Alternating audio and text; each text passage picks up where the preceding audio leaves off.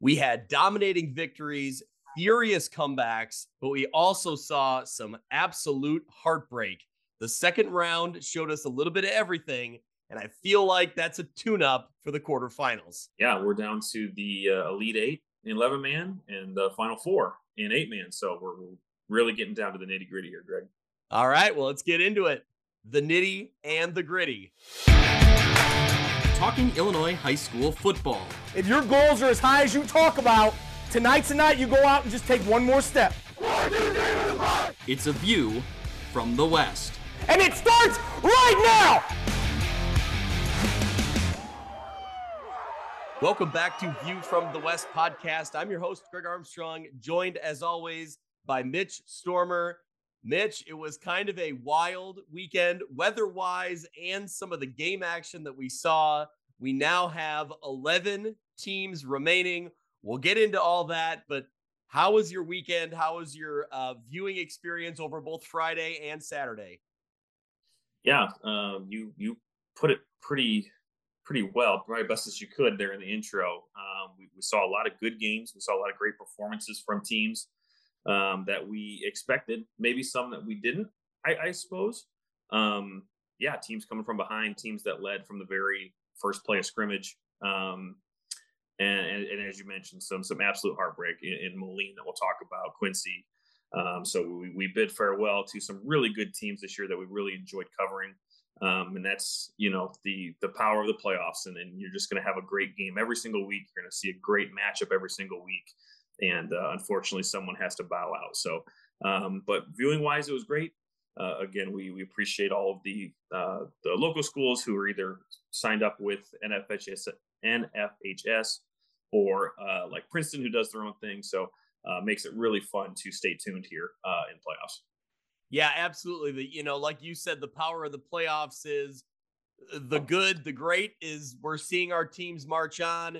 And the the downside, the bad side is you see some really good, really great, talented football teams yeah. and players that fall short. And it's the end of a great career or the end of a great season in a lot of cases. And I guess that's the highs and the lows of it. That's what we love about this time of year.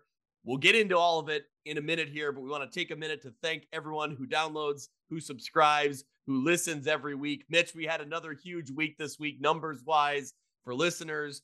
We had great following on Twitter. If you like View from the West podcast on Twitter, you can thank Mitch Stormer. He's killing it on Fridays and Saturdays. I usually, Mitch, every week now, I usually will log in and start looking at a few things and I just bow out. I let you do your thing because I don't want to I don't want to retweet or tweet something you've already tweeted. Yeah. So yeah, that's happened. That's happened a couple times, and I'll I'll see that you had done it previously, or or what you know. I'll think of something, and then it's like, no, we already did that. So, um, yeah, again, incredibly thankful for our followers. Um, we should have kept track of how many we were at the beginning of the year, um, but but hard to believe we're you know getting closer to 2,000. I mean, we're still 1,700, but we get uh, a handful every week. So um, again, we, we thank everybody for, for following along. Uh, we're having a lot of fun, and uh, we hope you are too.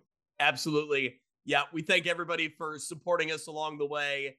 If you want to support what we're what we're doing, you can also do that by using PayPal. Mitch, it's as easy as paypal.me slash view from West Pod. It's the pinned tweet at the top of our Twitter account. We encourage anyone who wants to support, you know, our coverage of local high school athletics to head out to PayPal and you can, and you can do that. So we'll, we'll thank you in advance for that. But Mitch, let's get right into it. We're going to talk a little bit about the second round, and then we're obviously jumping into all of our matchups in the quarterfinals. Mitch, we got more teams this year in the quarterfinals than we did a year ago, so that's exciting. You know, from the start. Yeah, um, I, I sent that to you here either last night or whatever it was, but just in a, in eleven minutes, I didn't I didn't remember how many we had in eight man last year, but we only had four teams in the quarterfinals last year in 11 man, and now we have eight. So, um, you know, we joke about job security here on this podcast, but we certainly got it this year. Um, seeing a lot of teams advance. Um, so again, makes makes these episodes longer, right? Because we're just talking about the same yep. teams. Um, but also just exciting to see um, kind of what our thoughts are about the teams that we cover and the conferences that we cover and have that kind of go or come into fruition as they keep advancing throughout the state playoffs. So uh, kudos to those teams who who made it and who are still alive. Yep. exciting times, like you said, for us covering it here. The really exciting part is we have at least one team from every conference that we cover. The Western yep. Big Six has a team left. The Three Rivers Athletic Conference has both of their champions from each side of the conference divisions. We have a team from the Lincoln Trail Conference. And Mitch, the Northwest Upstate Illini uh, did pretty well for themselves this week in Class 1A, huh? Yeah, um, as, as, much as we all expected, right? Yeah, um, yeah. Not even a joke. So, yeah, we're we're going to be covering a, a, championship game in 1A, right? There's going to be a team from the NUIC that will be in Champaign this year. So, um, that is very, very exciting. And again, a testament to uh, the long-standing traditions of the NUIC, as once again, we'll have representatives at state, but in, in this round specifically, having all four teams in the quarterfinals making up the 1A North, unbelievable, S- super cool. Well, and good representation from the NUIC eight-man division yeah. with Polo, the two-time defending state champions, still mm-hmm. alive, mm-hmm. and Amboy getting an impressive win. So all that to talk about, obviously, coming up. That'll be later on in the show. We start in Class 7A. Mitch, this is the heartbreak we were, we were referring to. Yorkville gets the win 34 31 over Moline in four overtimes. Just mm-hmm. a gut wrenching loss for Moline. Mitch, you were kind of you were kind of riding the highs and the lows of this one, watching it Friday night. Yeah. You know, tell me about it. What what a game! Oh, it's it's hard to even talk about it. Really, um, you know, don't even want to get into specifics on how it went. It, yeah. it was just that it was that hard to watch. It really was. Um, you know, we came into this game knowing that Yorkville had a really, really good defense, and we knew that about Moline too. And you really saw that in the second half, where both teams were just exchanging punts back and forth. I wish I had the number of how many punts each team had. I don't, I don't want to say that it was you know bad offense or, or some sort of anemic offense because both teams were driving. Yeah. Um, they just would eventually the, the opposite defense would would take over. Credit really to Moline in the second quarter specifically because Yorkville had the ball. I think the entire quarter except for two plays, and so you know, and again, it was more so in the second half where where the game it it it, it seemed like not much was going on, but as as a football fan and, and watching it, you knew that you were watching a really good or, or two really good teams. Um, yeah, go, goes to overtime. Uh, I think Yorkville had a shot there at the end. They were kind of driving, but then nothing came out of that. So they go to overtime and just back and forth. You know, in, in IHSA, you start from the 10 yard line, um, and it's it's first and goal essentially.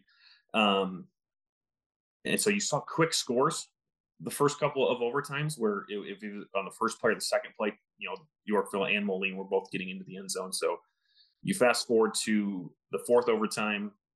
Again, that Moline defense comes up stingent, comes up strong, forces Yorkville into a field goal. They go up. Uh, and then Moline's turn in the fourth quarter.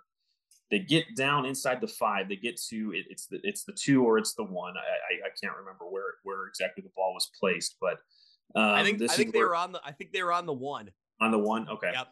Um, and, and again, this is where that Yorkville defense just shined. I, I, mean, they, you know, there there was debate, right? There there was there was Twitter back and forth about what you do in that sort of situation, right? And, and we see this all the time in football, right? Um, you, you either can try and take the point, the, two point conversions. Let's say, you know, you yep. can just make the kick, or you go for two, or in a in a fourth and short, hey, do you go for it? Hey, do you kick the field goal? Do you take the points? Um, I, I have no quarrels about Moline going for it here. Um, they have, they have two chances at it. They they get stopped both times, and it it's just it was a heartbreaking thing to watch. Um, I, I, kept saying to myself like, "Come on, Moline, just just get in." And again, credit to the Foxes defense for coming up short. You know, they, they gave it to Riley Fuller, the guy who probably scores on that play nine out of 10 times. Yep. And it just, it's what happens in the playoffs. So, um, a historic game, you know, uh, tied an say record for most overtimes in a playoff game, set the record for a 7A game. Um, again, not that that's, you know, something that you hang your hat on from a game like that. Certainly, Coach Morrissey and the Maroons, uh, I doubt care about that all that much. But they have nothing to be ashamed of. This was an excellent game. Uh, Yorkville, a very good squad. A shame that either one of the teams honestly had to lose this one. And and again, I I, I hope Coach Morrissey sleeps well with his decision making because I think that was the right call. You you go for the win, whether they talked about it or not prior, I I, can't say. Um, but you know, you you put the ball in the hands of your playmakers. Kids are going to want to score, and it just didn't work out this time. So um, a great game, great to watch, and, and again, just a really hard game to, to, to kind of regurgitate and talk about. But it was really really hard to see too, especially afterwards. You know, because the cameras stayed on on the broadcast, and, and you saw that not only did you see the celebration on the Yorkville side, but as the camera would pan, you saw the Moline contingent of players huddled around all the family and friends that were there, and all the fans had come off the the stands onto the field too, and it was just you know, I, have been there as, as, I as I talked to you before. You know, I know how that feels. I know how it feels to lose your last game of the year in the playoffs, and and it just, you know, I, I feel for those kids. My my advice is that it gets better. You know, it, it, it's going to sting for a long, long time. It gets better. Um, but man, what what a fun season they had, right? Yeah, I mean, unbelievable, you know, season for them you consider some of the numbers they put up. I, I, don't have them right here in front of me. We'll certainly talk about, you know, the full season later, you know, down the road. Yeah. But the season they put together and some of the numbers they put together, considering they only played eight games, right? They're all right. in the game ended up being a forfeit. So when you start looking at, you know, some of the numbers they were able to produce, they they had a great season, fantastic mm-hmm. season. And, you know, I caught up with this at the end and we were we were out at a at a family function and we were on our way home and my wife's driving and I, I get onto Twitter to see what's going on and it was right in that fourth overtime and I'm just you know trying to get updates constantly and credit to Jackson Stone reporter from the QC Times he was all over it Mitch I mean he was oh, yeah. live tweeting better than maybe any any game I've ever seen it was great I'm, yeah. not, I'm not exaggerating either I really I really oh, no, was I, so I, impressed yeah I, I saw it firsthand, you know, um, obviously following along with him, but also my feed was like two minutes behind everything. Okay. So if I was on, um, I try not to be, I try not to be on Twitter because I didn't want it to be spoiled or anything, but yeah, there would be times that something would happen before I actually saw it. But so yeah, Jackson Stone, as always, right. Um, a really, a really, uh, tremendous reporter and uh, was, was doing great at this game. So speaking of Jackson Stone, I did get a chance to go back the next morning and read his uh, article about the game. Great article, really well done. I encourage anyone to go out and mm-hmm. check that out. Follow along on uh, QC Times. Subscribe to their coverage. Uh, you know, his first line, one yard from history. You know, yeah. it's mm-hmm. that says everything. It's heartbreaking, even in the in that context, because right just the result of the game, knowing what it would have meant to the Moline program. They'd never been to the quarterfinals. It's all so heartbreaking. But again, you know, Mitch, like you referenced, you know, I think in the same situation, Coach Morris, Morrissey's going to go for it again. He said that as you know in the in the con mm-hmm. in the quote in the article that it's a tough decision that's going to sting. But if you're in that same con, you know in that same setting, he's probably going to go for it again and it, it's debatable, right? I mean, we we kind of had you know back and forth with people on Twitter about what do you do, and there is maybe no right or wrong answer, and depending on the situation and home or away and what overtime and you know the the condition of your team at the time. There's so many factors, right? Is what I'm saying. Mm. But I think at the end of the day, the thought I kept coming back to is you can't be afraid to lose, right? When you're on the one yard line with a third and a fourth down attempt, and you know the kind of offense you have, you in can't be afraid to lose. Overtime. Yeah, right. in the fourth overtime, you can't be afraid to lose. And I think that's where my head goes when it's like, yep, you go for it. You're at the one. You may not get this shot again in a fifth, or who knows how many overtimes. So you go well, for it. Right. And and again, they gave it to to Riley Fuller, the best player, right?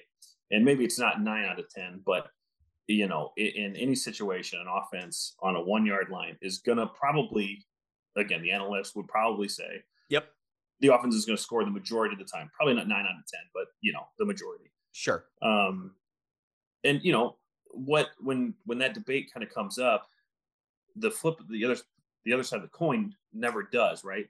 Okay. What if they kicked a field goal? What if it's a bad snap? What if it's a bad kick? Sure. That, you know, bad things can happen if you try and kick it too. So, um, yeah, again, you know, they didn't try any, any trickery, right? If they if they tried to get this from the one and they tried some weird, you know, play that, that wasn't going to work, then yeah, you could second guess it. But no, on on a simple play um, with your best player, you roll the dice. And again, it's a credit to Yorkville for stopping it. And uh, again, uh, a great judgment call, I thought, from Coach Morrissey to end the game right then and there. Because, like you said, you never know; you might not get that chance again. Yeah, and the longer you go, I mean, your team wears down, right? I mean, both mm-hmm. sides are going to get tired, but I think you're at the at the one, you have that shot. I think, yep, you go for it. And now it it it, it was a weird dynamic where again, um, because it was 14-14 at the end of regulation, right? Um, where that second half, especially, was just there wasn't a whole lot of I'm, I'm using air quotes action. There wasn't a lot of scoring in the second half. Okay. And then you get to the overtime, and it was again like first play, second play. Teams were scoring back and forth. It was really quick, so it was, yeah. it was just a weird dynamic there in overtime. Yeah, you know, like I said, I think we both agree that it's it's the situation to go for it. Mm-hmm. You know, that being said, the result did not work the way that Moline wanted it to. But I think, man, you walk off the field and and you know it stings, but hang your heads high. What this program has continued to build year after year, these guys, these this group is a big part of that, you know. And they didn't get to where they wanted to go, but man, they did a lot. They accomplished a lot. They're Western Big Six champions. They had a great season, like we talked about, and I think someday in the future you can be very proud of all of this and and be you know, at least content or be comfortable with the result, whether you yeah. like it or not. Yeah, the good memories are always going to outweigh the bad, you know. And, and, again, that's that's coming from from me, um, not being in their shoes right now. Yeah, and and not you know being in or, or having that sort of same experience. But uh, again, as as time moves on for the Moline players and the coaching staff, you'll you'll remember the good times. You'll remember the good wins. You'll remember the Western Big Six championships that you won. Uh, you'll, you'll remember all the exciting games that you that you won, regular season or playoff wins, whatever it may be. And uh, and this will be uh, maybe not so distant memory, but it, it, certainly won't weigh on you. So um, uh, again, it, it, was it was a tough scene. It really was, but a, a, great great season, great program. Looking forward to covering them next year, and uh, and their kids as well. Yeah, I mean, you said it. Tough scene. I I found myself rewatching that final play. You know, 15 times just sitting in my living room on my couch after I got home. Like I said, following the live tweeting, then getting home and kind of following the last play. And I, you know, I'm not, you know, in any way associated with the program. I'm, you know, and it's like I can't imagine how gut wrenching it was for right, you know, everyone involved. And I was just sitting there, kind of like stunned, you know. Right, and like like I said, I was saying to myself, like, "Come on, everyone's like, let's just punch this in and let's move on." Yeah. Um, and then what made it tough too, and I, I tweeted this out, um, the the broadcast camera stayed on, right, and it, it kind of kept moving back and forth. I don't know if someone was doing it or, or if they had it on a, you know, uh, a lot of those are auto, a lot of those are yeah, auto type could thing. Been, yeah, yeah, could have been. Um, but it was it was at least 25 minutes before Moline even started to leave the field. Um, and, and Yorkville was pretty much off the field by then. Um, and again, it was it was everybody who had made the trip was away from the stands and on the field all needs. So, um, you know, just it, it's um, again, it was heartbreaking to see, but heartwarming in a sense that they had that sense of community, right? Um, what's that quote in Ted Lasso, right? The only thing worse than being sad is being sad and alone. And they weren't. That, that the community was there for them. They're going to continue to be there for them. Um, and, and again, just uh, we can't say it enough how how much fun it was for us to cover them this year, and uh, a great great program that they have there in Moline and should hang their their heads their heads pretty high. Yep, for sure. So uh, you know, no no one on this podcast is gonna want to hear it, but for uh, you know, just reporting purposes, Yorkville moves on to play Batavia in the quarterfinals. So that me, will be. Yep, go ahead. Let, let, let me say this for anyone who, and again, this is just putting a light touch outside of the game of what happened. The Yorkville PA guy was the most hype man I've ever heard in my life. He would like, make like a he would make like a two yard game sound like the Super Bowl game winning catch. Like but, okay, but in a in a bad way, like he was a homer. No, because he did it for Moline too. Okay, okay. Um, now, granted, they have their Yorkville specific whatevers. Um, but no, he did a great job of kind of being that same way with Moline. So, right. but it, again, it was like every little thing was like a David Tyree Super Bowl catch. It was crazy. All right. Well, Mitch, let's move into Class 6A. We yep. had Quincy, the Blue Devils. They were also on the verge of history, having never been to the state quarterfinals. Unfortunately, for our local area, they also fall short to Lemont, 38 to 24. Quincy Falls. I read a little bit about this game from Don O'Brien and his article at muddyriversports.com. Obviously, we've talked about a lot about them throughout the season. I encourage anyone to go out and check out their work over there, muddyriversports.com. So, Mitch, the game was close in the first half. Halftime, it was 17 10. Lemont chose to have the wind for the third quarter. Obviously, the elements were a factor across the state, whether it was rain or wind or some combination of both. Teams were, you know, affected it in various ways. This one really seemed like a critical decision for Lemont yeah. at the time. We talked about how much there was coming in with quarterback play, right? Between both teams. And mm-hmm. Lemont in the third quarter goes on to score the next 21 points on their way to the 38 to 24 win.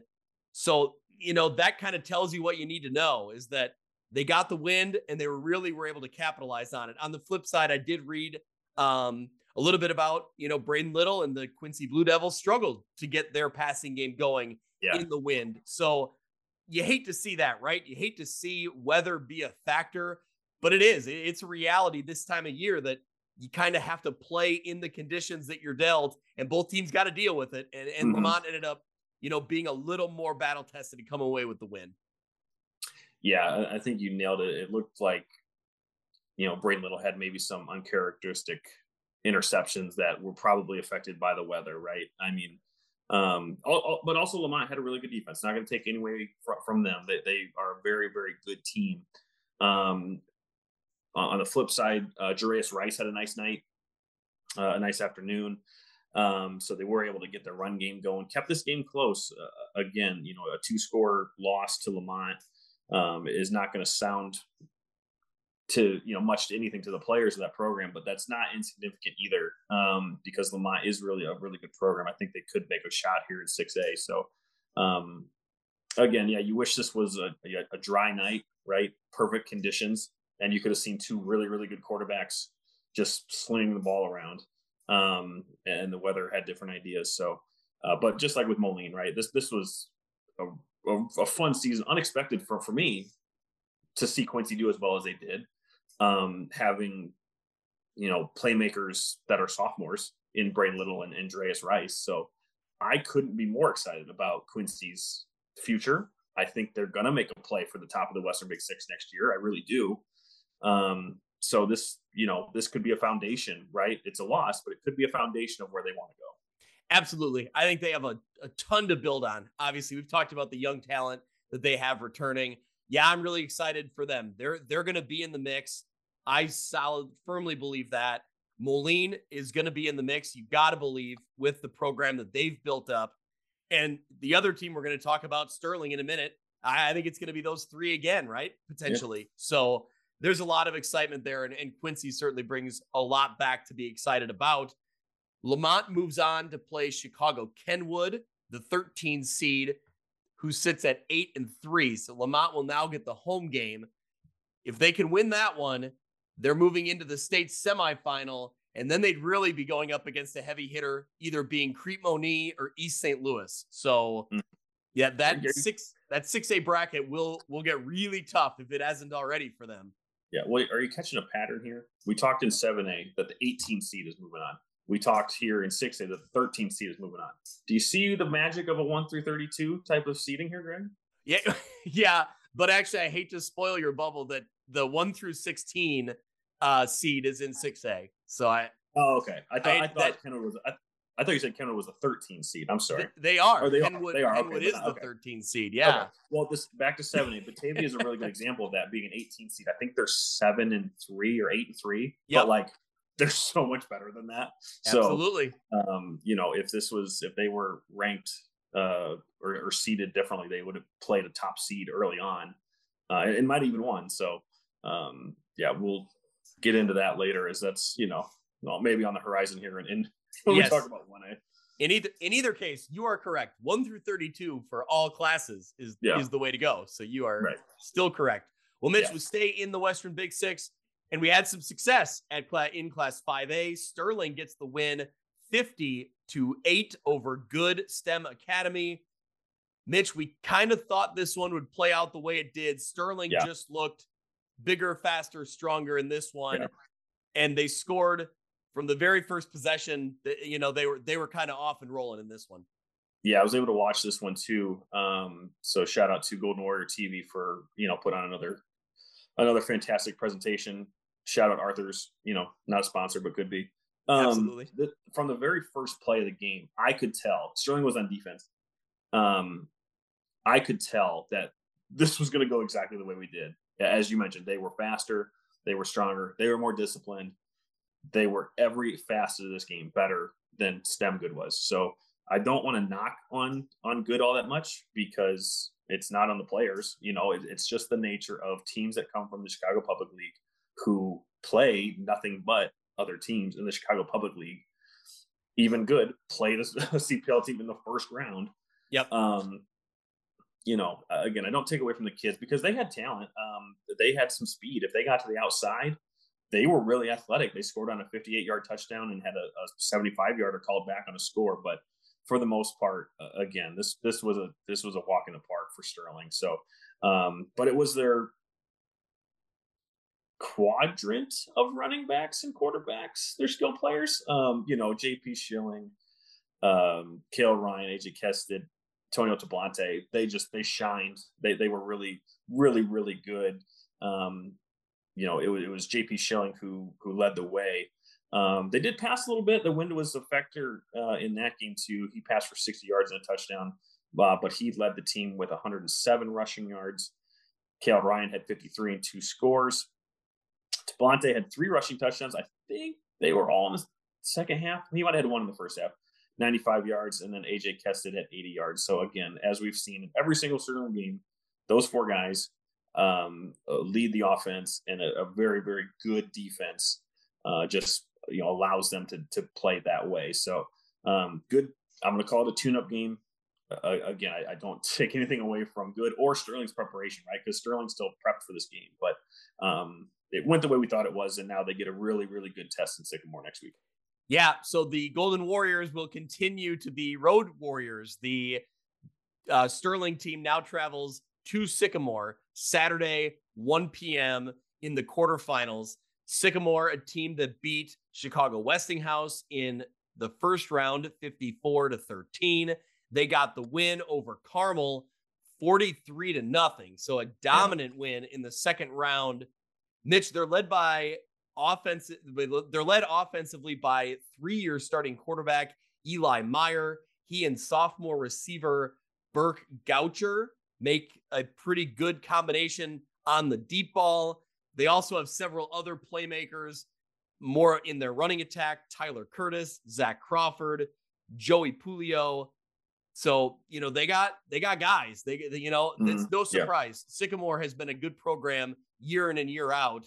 And uh, you know, Zach Crawford not only ran for 91 yards on 12 carries against Carmel, he was near the team lead in tackles and had one for loss and multiple ones for no gain. So Mhm. he's doing the work on both sides of the ball. Just a really tough football player all the way around.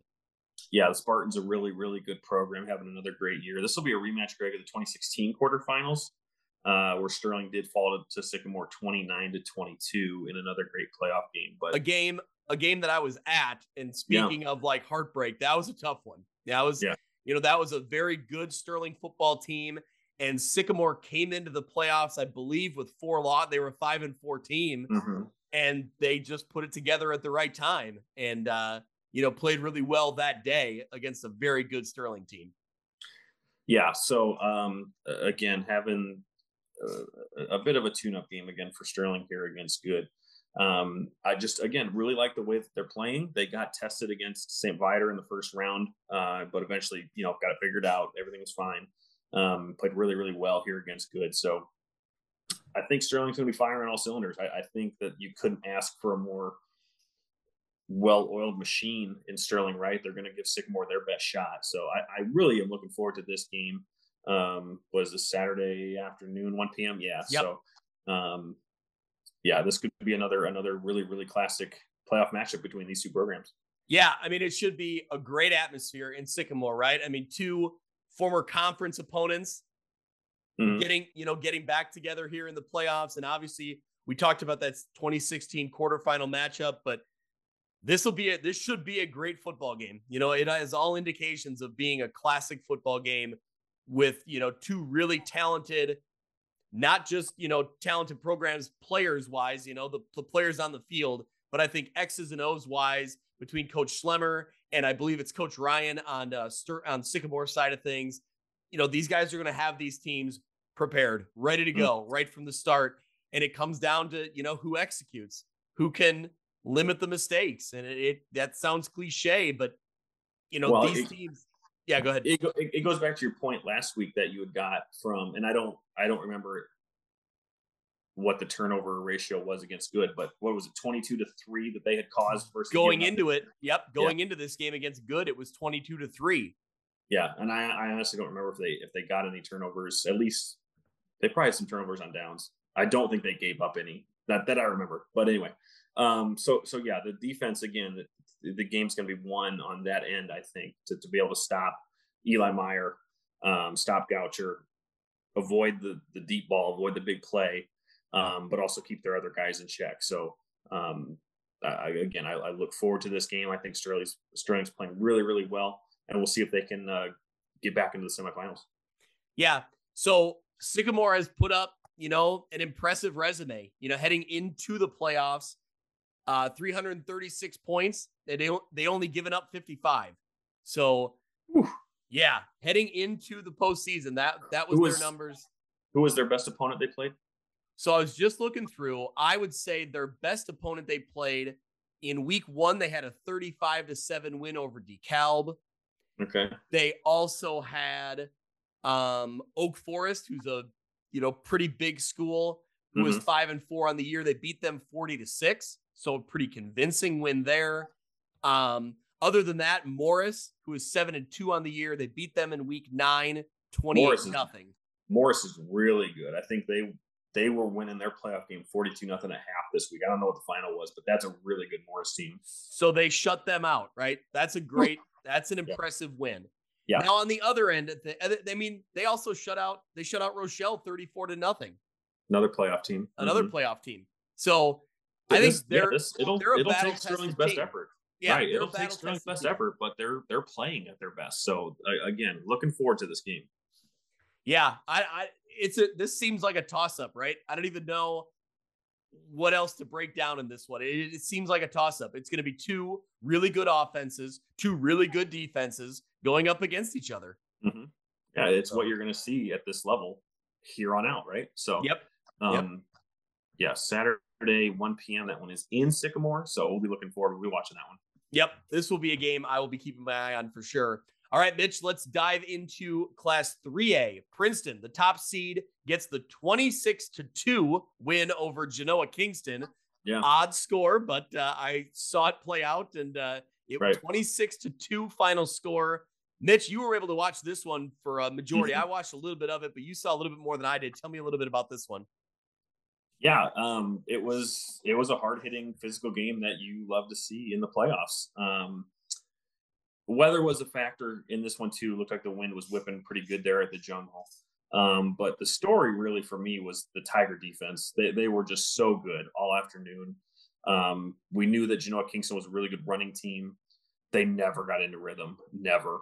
Um, you know, you you you you saw hard hitting all all day. Um, the the big one was on offense. This was in the third quarter, fourth quarter. Um, Tegan Davis, Tegan Davis had a keeper on the right side, and his lead blocker was Augie Christensen. And he said in the uh, the, the post game that they had been or practicing that play, and so when it was called, he knew who to look for on the cog defense, and his eyes just kind of lit up, and he absolutely just levels this guy. Um, paves the way for Davis. Not that he needs a lot of room, but it made it even easier for him. So um, but you saw a lot of that all day. So Princeton was really good. Um, I think they fumbled the ball seven or eight times in this game. They they recovered some of them, but uh, I bet they lost four.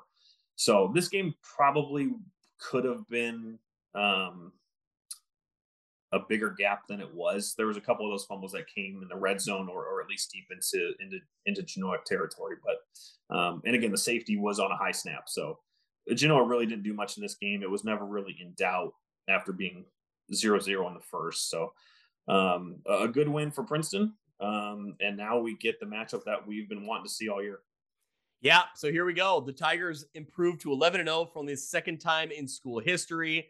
They get the rematch against the top ranked IC Catholic in the state quarterfinals back at Bryant Field. So, Mitch, the Tigers get to be at home mm-hmm. again mm-hmm for the third week in a row. You know, you got to catch some breaks to make that work, but good for them. That, that's that's think, a good. I think I, I saw that if they if they were to win, they would also host the semifinal. I think I think there's a way that they would host the whole way through. Yeah, that that is crazy because it doesn't. It's rare that that happens. Right. So this will be a rematch of last year's quarterfinal. IC Catholic came away with a 31 to seven win. The semifinal would be either against Byron or Reed Custer. So, mm. Mitch, this this north side of the of 3A is kind of playing out the way we thought it would so far. Princeton, IC Catholic, yep. Byron, and Reed Custer were all the teams that impressed us, and they're all four left. So here we go. Who, who's yeah, going to flinch? Right? It, this is great football. This is this is what we've been waiting for yeah, I think the state champion lies in one of those four teams you just mentioned. So this is this is really really good football here on the on these last two games, or not last two, but here in, in the North bracket. So um, you know, for IC Catholic, they won first round sixty three nothing over Chicago King. Second round was was weird. They they won forty two to fourteen over Stillman Valley. They were only up fifteen to 14 and a half. And I want to say they were only up 21 14 like late in the fourth. So I don't know what happened, but yeah. Um, I, it seems like they scored late a couple times. Um, but again, it's still a, a, nice win over Stillman Valley. So this is their seventh consecutive trip to the quarterfinals. Um, obviously lost last year to Byron in the semifinals. Correct. In a crazy in a crazy game. So um, we talked about IC Catholic in the preview show, or you guys did. We could rattle off every player they have on their roster and it would maybe do it justice. They're just so good. Um, in the second round game against Stillman Valley, Denzel Gibson had four touchdowns. Um, they, have got a kid who plays on both sides. He's listed as an athlete for recruiting purposes. Dominic Hollick. He's a sophomore, but he just got offers from Illinois and Wisconsin. So, but you would see that you'll see that across every level of IC Catholic. Um, they're they're just very very good football players, very very good program not unbeatable, not at all. As we saw last year against Byron. And I think this Princeton team is better than they were last year. I think they're playing better at this type of year than they were last year. Um, so again, depending on the weather, um, it, it, could change what they want to do offensively. But even in bad conditions on Saturday, you still saw Davis throw a little bit. They just didn't need to. Um, so this again, when we're talking about Sterling playing the best football that they have, I think Princeton's the same way. They haven't let their foot off the gas all year.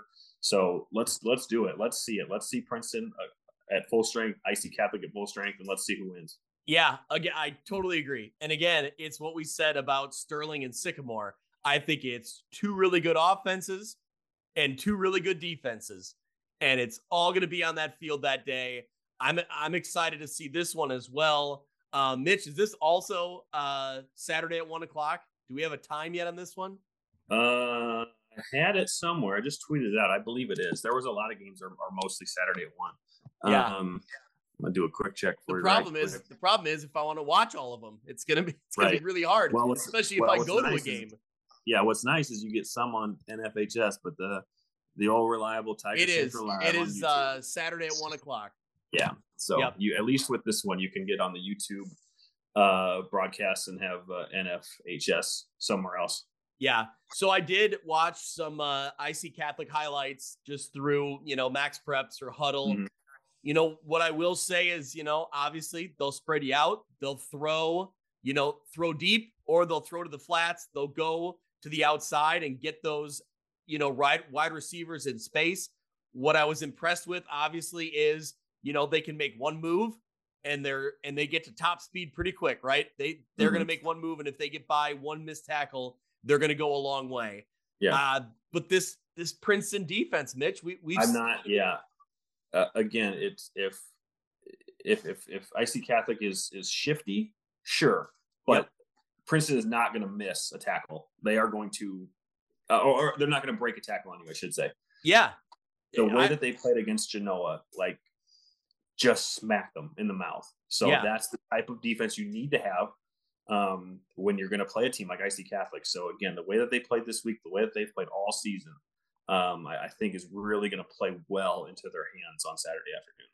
Yeah, and I I like the fact that you really feel like this is a disciplined Princeton defense, right? Like Oh, yeah. they know they know their assignment, they know their job, and they're not going to get I don't think they're going to get too overwhelmed and too antsy to try to make a play that's not theirs, right? And be out of position. Mhm. So I, man, I, I'm excited for this one. And I like you, you mentioned it earlier. This is a better Princeton team than a year ago. Yeah. You know, this is a more experienced team. Obviously, they've come a long way since then. I I'm excited to give to see what they can do here. And I I think they have a great shot. I think this is another toss-up game with two Yeah. really good football teams. I did see somewhere in an article, I think it was just the Shaw write up from the IC Catholic game, that one of their players had said that they know that they're always the underdog. I saw who- that.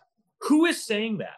I Who has ever said IC Catholic is an underdog I- because they're a smaller school? No one has ever once said that. Now we've we've talked plenty about IC Catholic where we think they should play in terms of classification. Never once have we said they're an underdog. I don't know where that mentality comes from. it's funny. I read that same thing and I almost put it in the notes and I forgot before we got going Yeah. here. But you're right. That underdog mentality has certainly not been mentioned on this podcast in reference to IC Uh, Catholic. Maybe it's a coaching point that they try and keep the kids grounded. I don't know, but Yeah. no one is saying that. No one has ever once said that. No, this is gonna be this is gonna be a football, a great game between two great teams. And Mitch, I'll just say it because we're, we're viewed from the West. I I hope Princeton can get this one done, right? Yeah. I said it oh, yeah. before the season. I said it before the postseason started. I want to see. I want to see the stripes in Champaign. I want to. Yeah. I want to be there when Princeton's playing in Champaign. That would be awesome. So Yeah.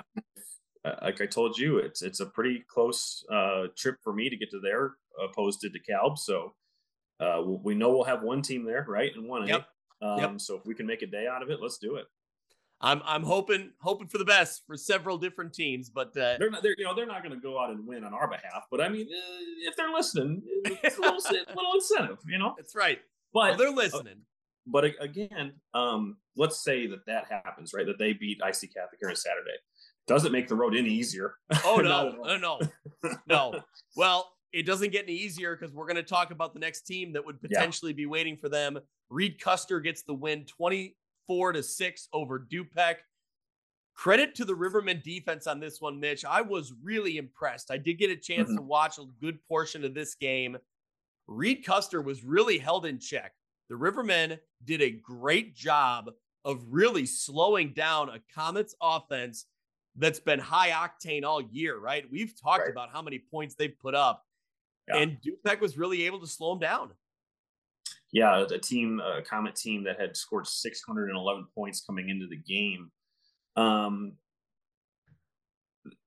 but it talking about defense, it was that Reed Custer defense who kind of shined and maybe gave them a, a little bit of an advantage here.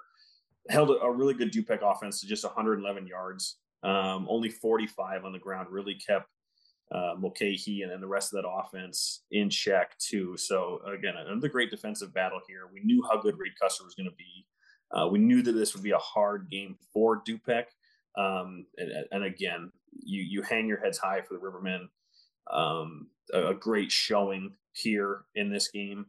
Uh, Cooper Hoffman did the touchdown that they scored was a Cooper, Cooper Hoffman touchdown pass to Will Howard, um, and it was only eight to six at the break. So That's what I mean. Close. I mean, they, they um, really played well in the first half. Yes. Yeah. Um, and so they were they were right there. So credit to, to Reed Custer who who made some adjustments. Got I, I don't I didn't see how they scored, but um, you know the, again this is a lot of credit to Du-Pec needs to be paid because they played really really well um, against a really really good opponent and they have nothing to uh, to be ashamed of in this one. Another great season again, another fun team to cover. We like covering the Rivermen. So, um, but for now they uh, they bid adieu. We will see them next year, and Reed Custer moves on for their rematch against Byron, which was a really good game last year. Yeah. So Byron and Reed Custer will meet up in the quarterfinal. That's the game that would be awaiting IC Catholic and Princeton. Mm-hmm. So just that that 3A North loaded mm-hmm. bracket. Who's in who's in the south? So yeah, in the south of class 3A, you still have Prairie Central, 11 and 0. Oh, yeah. We've talked right. a lot about. They're playing Tolono Unity in one of the quarterfinals. And actually, one of the upset teams here, Stanford Olympia, came in as a 15 seed, right? Or at five and four. They beat Benton in round one on the road, obviously, because they were the 15 seed. Then they got a home game against St. Joe Ogden and beat them 60 to 28. So they are really firing on all cylinders right now. They'll be tested this week, though. They go up against the three seed Williamsville, one of the favorites on that southern end of the bracket. Yeah. So yeah, I would think. Go ahead. We we talked about on the on the playoff preview show how stacked this was, right? How yeah. incredibly good this this three A bracket was, um, and, and maybe with the you know exception of Olympia, who we didn't talk much about, but obviously they're proving to be very good. These are eight of the best teams in the state, not just three A, eight of the best teams in the state that are left, and so um, yeah, these these are really really fun matchups that are gonna gonna go down uh, here next weekend. Yeah, I think I'll be going back and watching a lot of uh, NFHS, yeah. you know, in delay, uh, you know, Saturday night after it's right. all said and done because yeah, there's a lot of great football that you can't watch all at once. Yeah, I imagine the I imagine all four of those games will be close. So yeah, yep. Well, let's move into Class 2A. And Mitch, how about the Rockridge Rockets? They get the 27 to 18 win over Bloomington Central Catholic. This was a really entertaining game. And mm-hmm. of course it was because Jackson Stone was also at this game. So, yep. He knows where to go. He's, he, he gets all, the right assignments. He covers all the good ones. So, Rockridge jumped out fast. Alex Zarlatanis almost takes the first play from scrimmage to the house. He gets down to the one yard line, then punches it in on the next play. But this one was far from over and back and forth all afternoon. Bloomington Central Catholic led this one 18 14 after the third quarter, into the third quarter, before Peyton Locke, 52 yard touchdown. That put the Rockets up for good. They got another six from 60 for insurance. So, Mitch, credit to the Rockets defense in this one in the second half. It's a shutout effort to go to move on to the quarterfinals.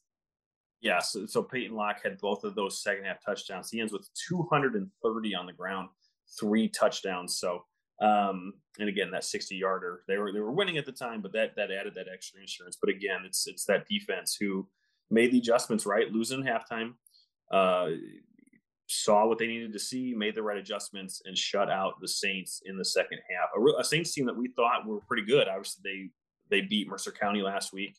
Um, and Rockridge just continues to play the way we thought that they would, right? They they since we talked about them in their week one loss. I don't remember when we started predicting that they were going to go eight and one, but it was pretty early. Um, and they just continue to play really, really well. Love this offense. Have loved it for every year that we've done the show, right? So it's yep. just a testament to testament to the program. Good to see them advance this far. Um, big test though, big test coming up on Saturday with one of the premier teams uh, in 2A. That's absolutely right. In the quarterfinals, Mor- Maroa Forsyth is waiting. They'll have to travel to Rock Ridge Saturday at two yeah. o'clock. So, top seed of Maroa Forsyth, they won in the first round 69 to 8 over North Lawndale. Second round, they won 42 to 12. So a nice convincing win over Farmington, a team we've Mhm. talked a little bit about this year. Mitch, as you'd expect, this Maroa Forsyth team year in and year out, they're they're always in the picture. And this Yeah. this looks to be one of their better teams in several years. Yeah, if you look at their Twitter profile picture, it's just a series of state trophies. Whether it's, I think they only have one championship. I think Two, maybe I believe two two. state titles. Yep. But they're always there. They're usually out of the out of the South bracket. So Yep. um, they're in the North this year, so they get the top seed. But they're normally the South representative. So um, uh, again, that win over, I would normally say uh, that in the South they don't really get a whole lot of competition or, or as good of competition in the North. But that 30 point win over Farmington is all you need to know to negate that argument. Um, yeah, a, a really, really good team, as always. Uh, Aiden Reiser, their defensive leader, he had 19 tackles, including four for loss in the second round win over Farmington. Yep. Uh, he's the all time leader uh, for tackles for loss. So anytime you're talking all time record for any stat at Maroa Forsyth, you're really talking about a good player. Yep. And to add to that, he's also a running back who had three touchdowns and 102 all purpose yards in that win. So Mr. Do It Everything, really going to have to be a guy that Rockridge keys on. Um, I would say the quarterback here, Greg, but I'm going to leave that to you because I will butcher that name. I believe it's Caden Maurer. Okay. And so I, For, I'm- for I may have mis- not spelled that way. I may have misspelled it, but I believe Okay. it's Caden Maurer, quarterback, dual threat. He had three rushing touchdowns. He had over 200 yards rushing and passing combined. So he's, you know, somebody you have to watch for as well. Mitch, getting back to Aiden Reiser, I love it. Kyle Kampmeyer calls him Tim Riggins of IHSA football. So you g- got to appreciate that reference. If you're compared to Tim Riggins, you're doing something right on a football field. Yeah, um, I've seen his highlights. I've seen Maurer's highlights. So uh, again, it's they're a really good team. There's nothing more you have to say about Maroa Forsyth. So the good thing for Rock Ridge is that as and we sound like a broken record at this point, and we're, we'll, we'll say it again when we talk about Knoxville. We'll say it again when we talk about the one A teams. Yeah. but it's it's what happens this time of year. Your your teams are playing the best that they have all year, um, and, and I think Rockridge absolutely falls into that same sort of category. So um, when you when you have Peyton Locke, when you have Alex Zar- Zarlatanis, um, and, that and Cooper Deem, that whole offensive unit for the Rockets playing the way they are, and that defense coming up strong in the second half. Um, what more could you ask for going into a game against Maroa Forsyth? Well, I was going to say what's what I love about this Rockridge team, and you kind of pointed it out right there, is they have multiple weapons, right? It's kind of spread across their offense. Not to mention a good offensive defensive line and a, a really solid defense who's playing really well right now. But I guess my my most significant point here is that with Jacob Bain going down to injury, which is unfortunate, you never want to see that. It it's created a unique dynamic to where a lot of teams don't have a whole lot of film, you know, a whole lot of tape to study because they've kind of been shifting things around a little bit. I feel like Mhm. Peyton Locke's been running out of the Wildcat, and Connor Deem's also been taking snaps at quarterback. So I just think there's a lot of different things that Sam Graves is doing on offense. And obviously, Connor Deem has been, you know, a great addition at QB that maybe unexpected addition at QB. So I just think that's an interesting dynamic heading into this game against Maroa Forsyth is that Yeah. there's only so much they can game plan, but it's kind of adjusting as it goes week by week, it seems like. Yeah, I think so too. So, um, again, we look forward to this one at at uh, at Rock Ridge there in Taylor Ridge, 2 p.m. on Saturday. Let me say this, Greg. Um, shout out to Rock Ridge Athletics Twitter for posting the message that needs to be shouted from the mountaintops Yes. to not trust any sort of link on Twitter that shows a stream or whatever. Um, 99% of those are fake. I don't think Devin X14567 has the right stream. I don't think he does. Um, they're getting crafty now with Yeah. IHSA state, IHSA football, whatever. Um, I think the reminder there is that the IHSA Twitter account does not post streaming links at all Yeah. until the state championship. So Yep. if you see IHSA, if you see some sort of Twitter IHSA account posting a stream, it's probably not correct, and you're probably trying to get, or they're probably trying to scam you. So always stay vigilant out here, folks. Um, check with the school if they have something first. The the the bar there is to see if it's an NFHS link. If you got that, you're pretty golden. Yep. Other teams do YouTube, whatever it is. Don't trust these weird Twitter accounts that are just bots that are just trying to get your credit card because you're not going to get a game stream at all. I saw a couple teams do it this week. Um, so please, uh, and thanks again to Rockridge for pointing this out. Please stay vigilant. Please check your links and don't fall for a scam. They posted multiple ones that were scams. So yeah, good good for them to get the message out there. Yeah. Mitch, before we wrap up our discussion with Rock Ridge, did you see the uh, highlight or the video from Camille Gear from WQAD? She was also there covering the game yeah. at the end. Really cool moment. They go into victory formation. Jacob Bain, the quarterback that we mentioned, who's injured out for the year, was able to come in, take the victory formation, kneel down, and then the team celebrates by sprinting off the field, diving yeah. through the muddy sidelines in their white road unis. It was a cool moment. Yeah, not not for the moms uh, and dads of the Rockridge players because that's probably not a fun uh, evening for for them. Well, um, I have it on I have it on good authority that they're getting new road uniforms next year. So okay, there is a little, okay. you know, there's not too much downside here. They can get a little now dirty. That, now that I'm looking forward to. I if Rockridge could improve anywhere, it's in the uniform game. So if they haven't, you know, if you haven't designed those yet, Rockridge, we're right here. We're happy to take a look. Yep. Um, yep. The consulting, so yeah. the uniform consulting firm is is waiting. We're right yeah, here. Yeah, waiting for our first assignment as we just kind of do our own thing. But yeah. Also, t- tough afternoon for for Camille, right? She had to, to uh, cover this game in the elements, and then she had to watch Tennessee lose. So tough, tough day. that's true. Tough day. That's that's very true. All right. So Rockridge gets the win, like we said. They advance to the quarterfinals. Another team from our area, Knoxville from the LTC, they are also in the quarterfinals. They defeat Bismarck Henning 48 to 29. Mitch, the fifth quarterfinal appearance in school history for Knoxville, that being 88, 90, 04, and 2019. So this Knoxville program year in and year out is a playoff contender and this year is you know one of the high watermarks back in this back in the state quarterfinals.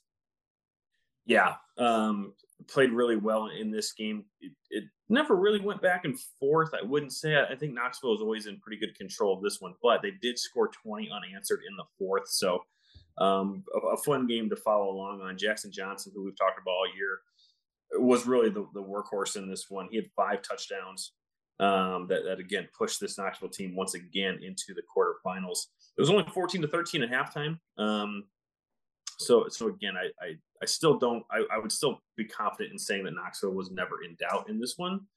Um, but they, they really pushed ahead there in the second half. So, um, as you mentioned, they move on to the quarterfinals where they will play Tri Valley. That's Saturday at 1 p.m. in Downs at the high school there. Um, I'm just thinking about this now. Not saying that Knoxville is going to lose because I, I, don't think that at all. But if Rock Ridge were to win and Tri Valley were to win, that would be a rematch of a first round game from last year. That was a classic matchup.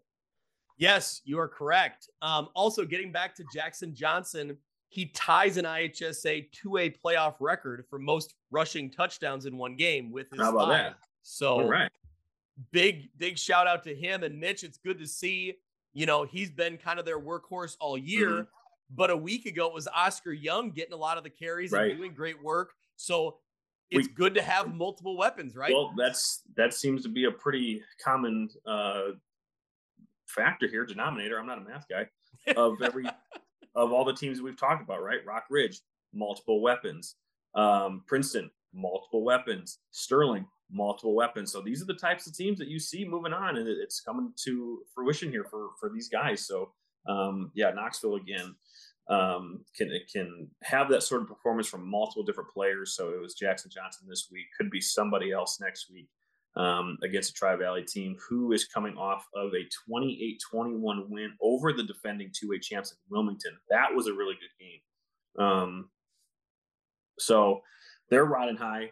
Knoxville's riding high, and uh, again, another matchup that we're just looking forward to seeing because it seems like it's a bit of a toss up. Yeah, I mean, I'm, I'm impressed with uh, you know Tri Valley getting what has to be considered an upset win 28 21 over a very good Wilmington program. You know, just kind of looking down the schedule for Downs Tri Valley, you know, they have a loss, a close loss to Ridgeview Lexington, the mm-hmm. one of mm-hmm. the powerhouse teams in class 1A. They only mm-hmm. lost that one 21 21 16. Again, the way that Knoxville is playing, I, I I'm just been so impressed with both sides of the ball. And again, it's the multiple weapons that they have that can stretch out a defense. And again, it could be Oscar Young, could be any other player who gets the five touchdowns this week in a game. So, um, yeah, looking looking forward to seeing this game on Saturday at one at, in in Downs. Yeah. Yep. Another game. Obviously, no secret here. Every quarterfinal matchup is intriguing. There's going to be some great football the winner of this one plays the winner of Rock Ridge and Maroa, correct? Correct. Yep. Okay. Mm-hmm. Who do we have in 2A South? In 2A South, Decatur St. Teresa, obviously one yep. of the favorites in Class 2A. Good win they, over Athens in second round. Yes. Yep. They got a win over Athens. They will host Pana. Uh, Ooh, in that's a good a ten, one. Yep. A 10 and 1 team right now. On the other side, going way down in Southern Illinois, Johnston City is sitting at 11 and 0. They yep. will take on Althoff Catholic, who's the 14 seed at 7 and 4. So a couple win, yep. 5 and 4 team now grabs a couple wins in uh, Belleville Althoff. That one will be in Johnston City. So I think looking down on that half, Decatur St. Teresa would be the favorite, you know, of those four. So yeah, I, I know Johnston City is is unbeaten. I don't know who they've played, but again, it's not easy to get the quarterfinals regardless. So yeah, uh, but that's that's an interesting matchup with with Pana because yeah. they're a good program. Yeah, so yeah, Pana's good, pretty good year in and year out. Johnston City plays in the Black Diamond Conference, so maybe not the toughest conference in the state. I mean, they're not they're not being challenged week in and week out. I don't think right. compared to some of the other schools in 2A, but um, you know, that's a tough matchup against the Belleville Althoff team that mm-hmm. they've probably played some bigger schools, you yeah. know. So yeah. um, that will be an interesting matchup there. But I, I think, yeah, Decatur St. Teresa kind of has the track record and they're hungry, right? Nashville knocked them off last year right. when they were a potential favorite Crazy to make game. it. Yeah. Crazy game. Yes, when they were a potential favorite to make it to DeKalb to play for a state title, they never got that mm-hmm. shot. So yep. I'm sure they're anxious to get back. But yes, back on the northern half. Maroa Forsyth and Rock Ridge will be at Rock Ridge on Saturday on the other half of that top bracket, Knoxville and Downs Tri Valley. So mm-hmm. we'll see where we end up, how all this shakes out. So yep. let's move into Class 1A. And things have certainly shaken out in the favor of the Northwest Upstate yep. Illini. We'll start with Fulton. They get the win 28 to nothing over Rockford Lutheran that in itself, I think, is impressive. Yeah. That Fulton gets the shutout here over a Rockford Lutheran team that we thought could be dangerous. They proved it in round one, right? Right. Um, obviously, a Rockford Lutheran team that plays in 1A but plays a 3A, 4A schedule coming from the Big Northern. Um, and we're impressive uh, in the playoffs up to this point. This this one did surprise me, not taking away from what Fulton did, just with what I had been impressed with with Rockford Lutheran. Um, also, not to take anything away from Fulton's win, it did look like the weather really, really affected what Rockford Lutheran could do. Yep. Um, game played right into Fulton's hands. Right, the the defense stepped up um, amidst 35 mile an hour winds, but that really took uh, Lutheran's quarterback King Hughes, who had a great season. He was only two of 14 passing for 11 yards, and one of those incompletions was a pick six. So um, a hard fought game in the first half. Fulton was only up six nothing. Um, but then they they started to just chip away, right? They got the momentum. Lucas Schroeder, who was I think their lead back last week, did it again, 135 yards and a touchdown. Um, they also scored on back-to-back drives, so um, that got them out to a 20 nothing lead, and then that aforementioned pick six put this one away. So great win for Fulton. They've had a great season.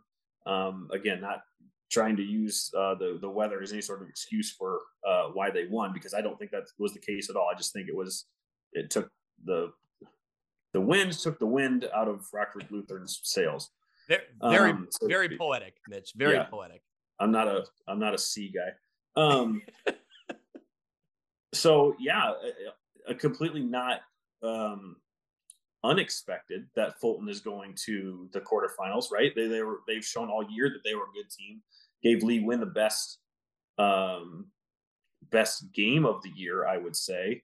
Um, certainly early, it, it, got away from a little bit in the second half. Yep. But, um, you know, here here we go again. Uh, not only a rematch from that regular season game, a rematch from the quarterfinals last year, and uh, all, all NUIC quarterfinal. What more can you ask for? Well, yeah, let's get into that. Lena Winslow gets the 76 to 7 win over ROWVA Williamsfield. Great season for ROWVA Williamsfield. I, you know, I will not take anything away from them. They played a great year and really a bounce back year and really making a name for themselves in that program. They just they ran into a buzzsaw. You know, this this I, is a look. I I I really liked ROWVA Williamsfield this year. I've been impressed with what they did in their first you know kind of year uh, as a co-op. I really tried to hide my fears in last week's episode against this because Lee Win is just a, an incredible, incredible team. Um, I, I, just kept seeing the score updates in this one as I was watching the Princeton game, and the Princeton uh, broadcast team would, would, be continually giving score updates, and every time it was like, "Well, I got an update from Lee Win for you," and it was just you know amazing to see what they were doing. So, uh, Greg, it looks like we have some records that were set here on Saturday. Yeah, so the Panthers set an IHSA record for most points scored in a Class 1A playoff game, that being the 76, after already having the record for most points scored in a 1A championship game at 58. Mm-hmm. So, after not having much of a workload last week, the Panthers went back to kind of their three backs Gunnar Lobdell, 180 yards rushing, three touchdowns including the first play from scrimmage. So uh, they left no doubt in this one. As soon as they hit the yeah. field, you know, they were going to play a great game. Jake Zeal, another great game, 97 yards, just seven carries, but two touchdowns out of that. And Gage, yeah. Gage Dunker, over a thousand yards for the season. He went over a thousand yards for the season in this game. So just overall, this Lena Winslow team is doing what they do so well, right? Spreading it out, getting running backs. In their offensive line should get a ton of credit here. 429 yeah. rushing yards, nine touchdowns on the day. Mm-hmm. Overall team effort, the line, the backs, everybody. Yeah, I, I, saw some highlights from this one. So obviously the offense was the story, but um, saw some defensive highlights, and, and they just they they were in you know Riley Danner's kitchen on the on the couple of times that I or the couple plays that I did see. They're just so fast, so strong on defense as well, as you can see here with with a nearly 70 point win. So, um, as we talked about, the Fulton sets up a rematch, right? Where um, Fulton gave Lee Win their toughest test of the season. It was close in the first half, um, but they Lee Win pulled away. I looked up some numbers on this, Greg. Um, Fulton is 0 2 all time. Actually, I didn't look this up. Kyle looked it up, and I found it from Kyle's Twitter just full disclosure. Uh, Fulton yeah. is 0 2. Fulton is 0 2 all time versus Lee Win in the playoffs. Um, they have also lost each of their last three quarterfinal games. Obviously, doesn't have anything to do with this team at all. Um, just a trend. They lost in 01, in 16, and 21, as mentioned to Lee Win.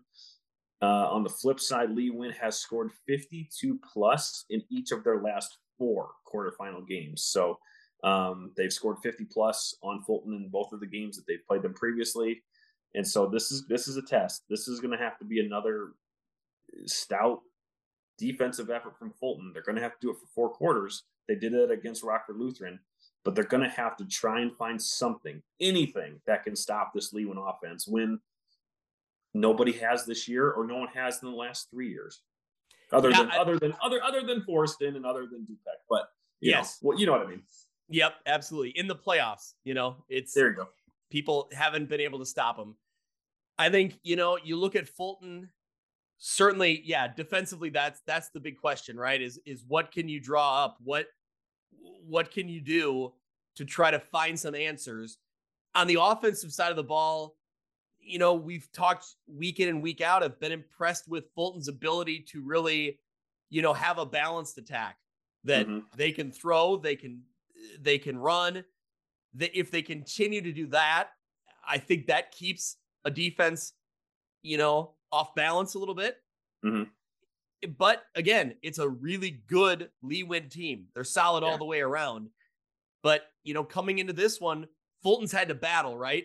And Lee Win didn't really have to battle much so far. I don't know no, if that this, plays into it. This but this was I mean, I don't remember what the score was at half, but this was probably one of the first games in a while where all of their guys have played probably into the second half pretty pretty strong, and you see what happens. So, um, you know, what you were talking about Fulton being balanced, where Lee Win is not. you yeah. know what they're going to do. You yeah. know exactly what they're going to do.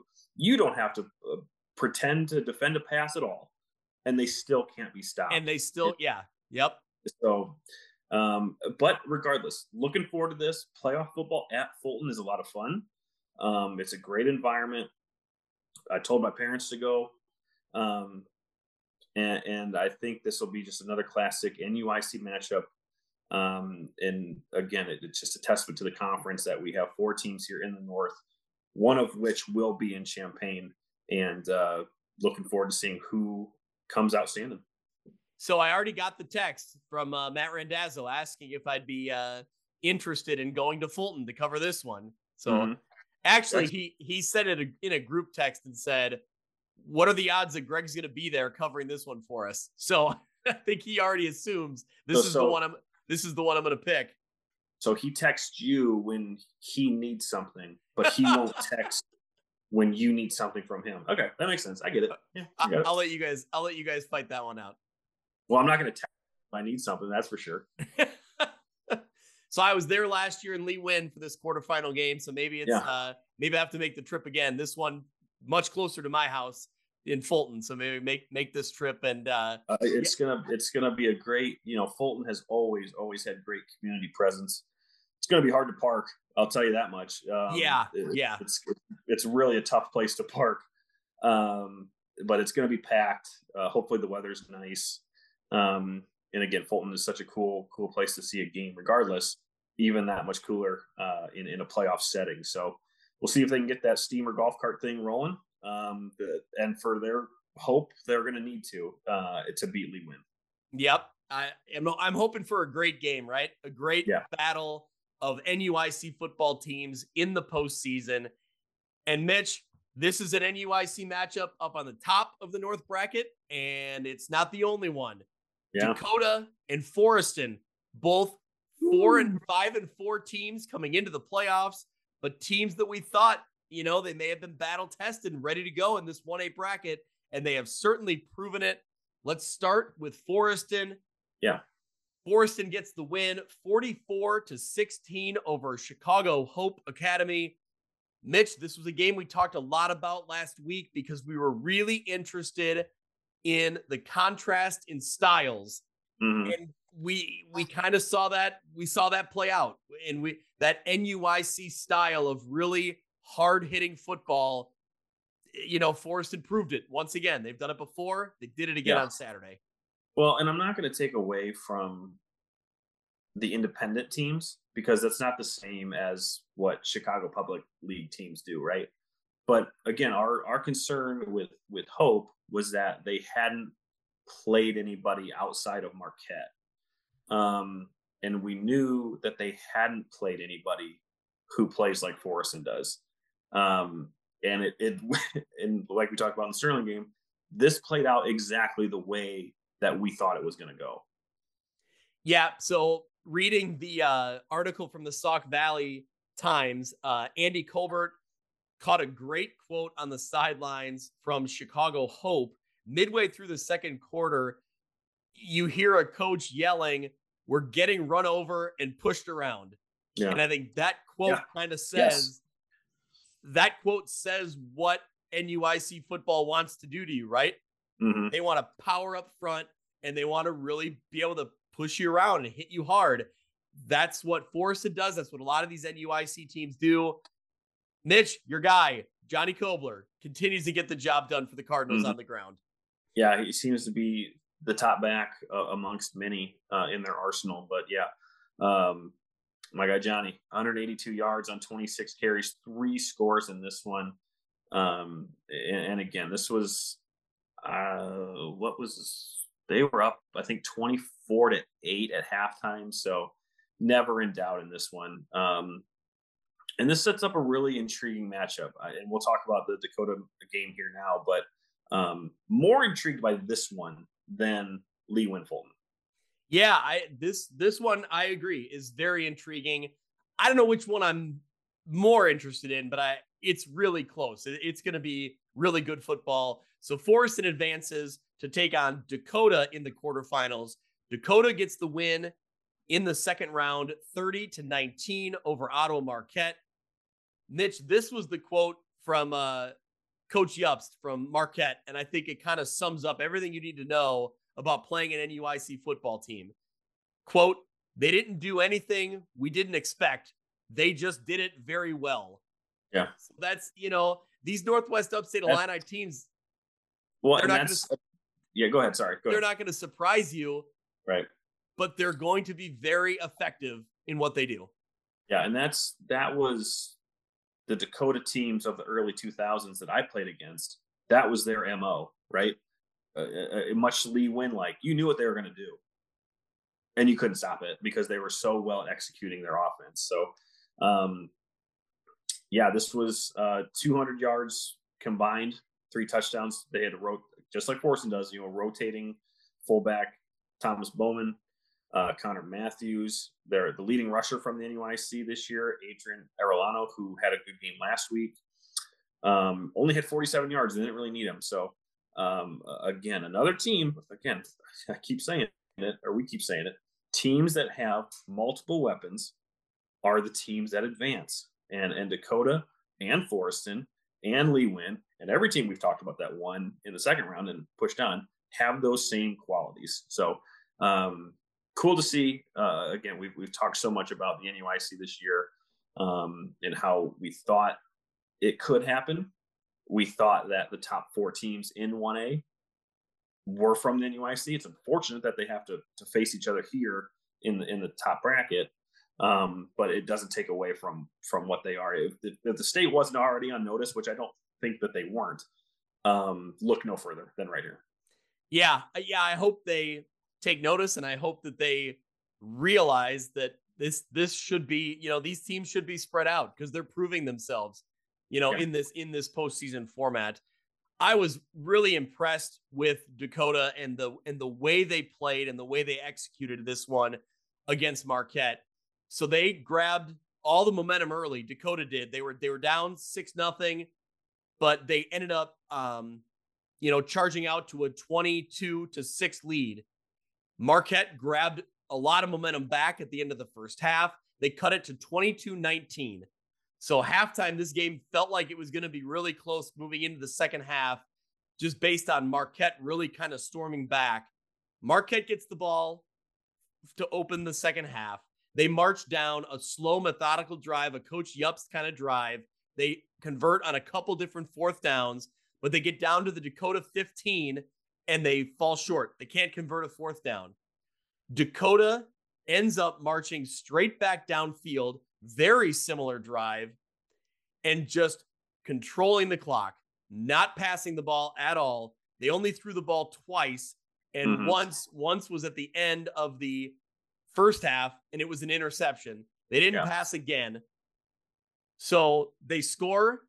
Marquette goes three and out. Then Dakota runs out the final 10 19 of the Ooh. game.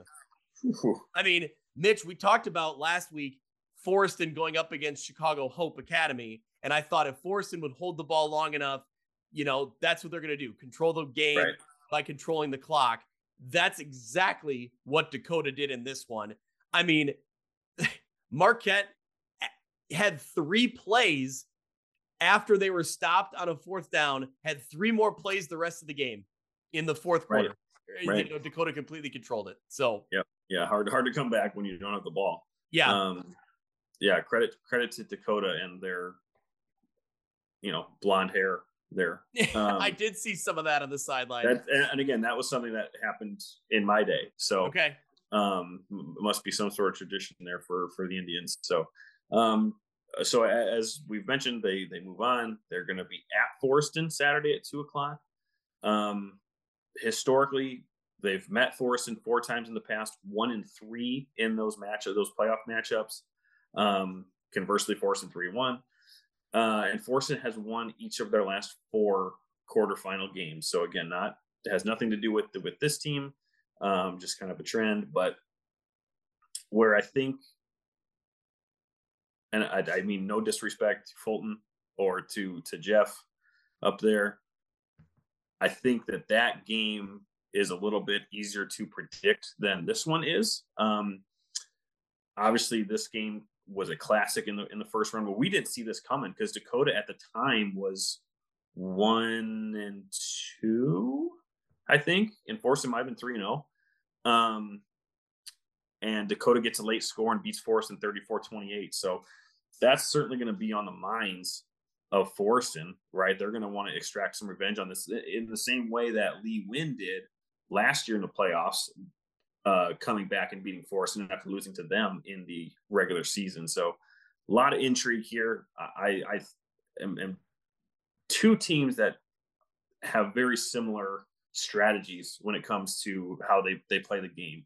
They're going to want to control the clock and they're just going to want to chip away, chip away three, four yards at a time. So, um, who has the ball last type of deal here could be who can limit their um, mistakes. You know, defenses are going to be grabbing at the ball if they know that they might not be having many chances uh, on offense. So, I can't pick this one. I'm not going to. Really looking forward to it though. Yeah. So Dakota was two and one going into that matchup oh, okay. with okay. Forreston. But the thing was that their first game of the season was against Chicago Christ the King. Yeah. And their second game of the season was against Lena Winslow. Yeah. Yeah. yeah. So then they had a win over Stockton in there in week 3 mm-hmm. But I think all, all that being said is that when you had Christ the King, who was two and seven, and you had Lena Winslow, who was obviously nine and zero, oh and a very good football team. You didn't really know what to expect out of Dakota then going into that Forreston game. Well, and probably that was leftovers from Dakota's team last year, right?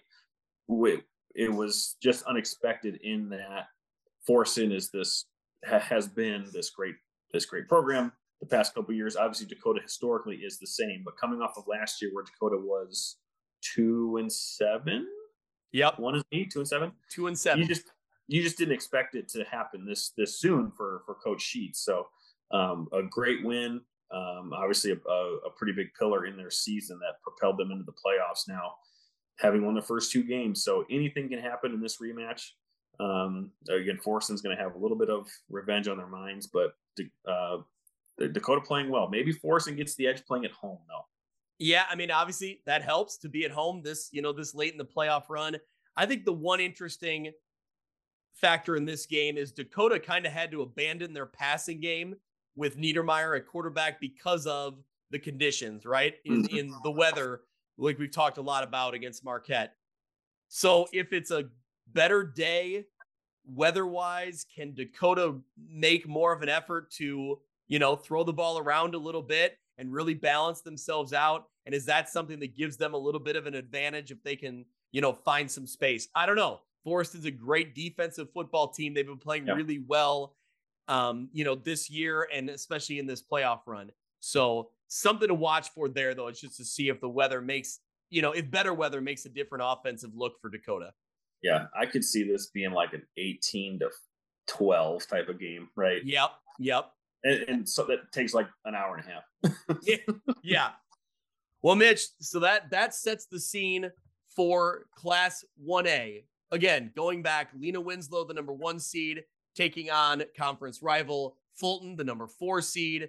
The other half, Dakota, the 10 seed, or I'm sorry, Dakota's the 11 seed going on the road to the 10 seed Forreston. So there's our four NUIC teams all meeting up in the state quarterfinals. And the South has four really good teams too. Yeah, I was just going to say, let's go through that. So Ridgeview Lexington, who Lena Winslow fans are familiar with, played them in the semifinals a year ago. They're mm-hmm. still hanging around. They got the win 58 to 20 over Salt Fork. They now go up against Tuscola. Uh, obviously, a great program. Don't need to, you know, hype them up any. They, they, yep. people are very familiar with Tuscola. On the other end, a team I've been impressed with this year continues to look good. Camp Point Central gets the yep. win over Cesar Cesar Valier. The shutout 24 nothing. So they move on to 11 and 0. They take on Greenfield Northwestern, who now sits at 10 and 1 on the season. They got the win over Toledo Cumberland. So yeah, like you said, I that Camp Point Central team stands out to me. Ridgeview Lexington has stood out to me all year as the two undefeated teams down there. But their opponents they're playing this week are both very good football teams. Yeah, um, impressive win for Tuscola beating Routt. Um, yeah, th- th- this is these are really again four really good quarterfinal games. It'll be two really good semifinal games, and then I fully anticipate having a really really good uh, one A game. Again, Lee Win has been um, the standard, possibly still are right. Not impossible to overtake them. Um, don't want to you know take down Fulton's hopes all that much by predicting that that game, but it's just a t- it's just a tough task, right? It, it's a it's a you ha- you're going to have to prove it to me for me to believe it, sort of thing. So, um, but whoever comes out of this NUIC North bracket, we'll let's call it, um, that there will still be a good team that comes out of the South awaiting in Champaign. And either way, Kyle Kampmeyer from NUICfootball.com has already made his reservations with no hesitation Again, because jobs, you know, job security. that's right. Well, before we get into eight man, Mitch, I got to be a homer for one second and give yeah. a shout out to Marquette. They had a great season, mm-hmm. a very talented group of seniors this year. Another great season from Coach Jobst. He got his 100th win at Marquette. Just mm-hmm.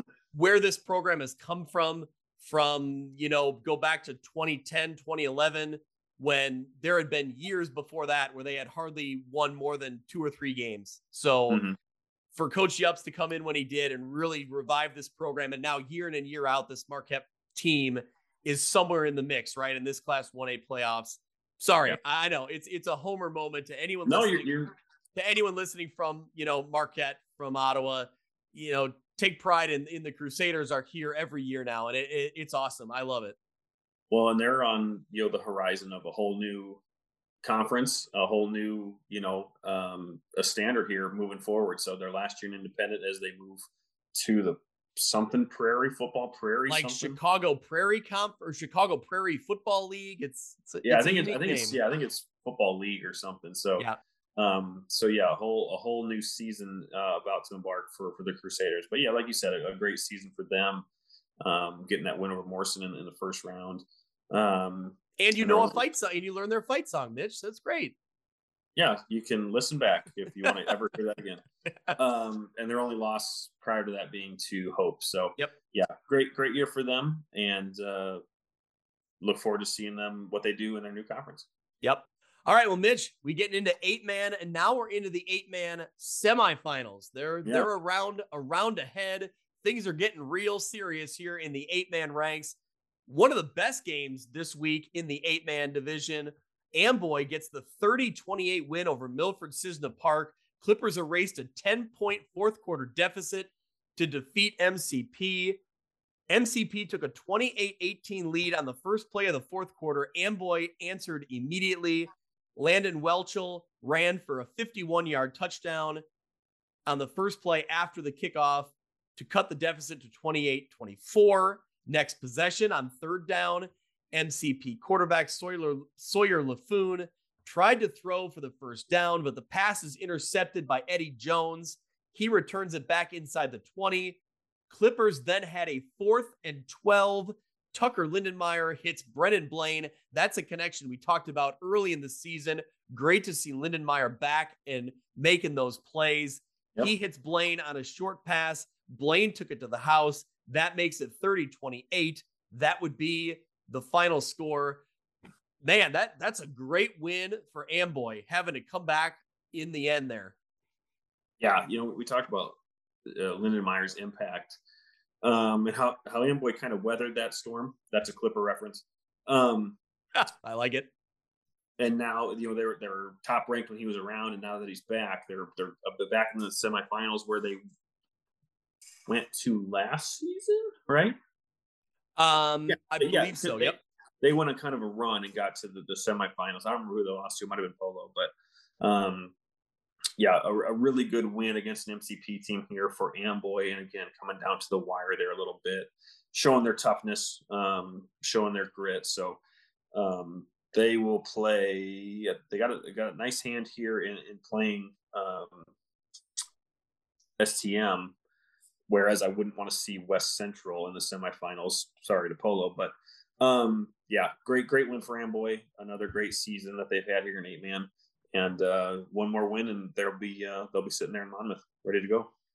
Yeah, so Amboy will now take on, like you said, St. Thomas More. St. Thomas More had the upset, what I would consider an upset win oh, yeah. over Decatur Absolutely. Yeah, absolutely. Yeah. Yeah. So 44 38. Sabres were down in this one. St. Thomas More Sabres were down 22 to 6 early on in this one. And man, when you're talking about in that kind of deficit, with a Decatur Lutheran team that has a weapon like Leighton Miller. That is a mm-hmm. that is an impressive comeback as a team in St. Thomas More that maybe their record didn't quite indicate the tough team they are, and they they right. proved it in this one. This is a big win for them. So they will now take on Amboy. The other game on the other side will be West Central versus Polo. We'll start with West Central. They get the win over Milledgeville 38 to 14 in Biggsville on Saturday. Mitch, the name, no shock.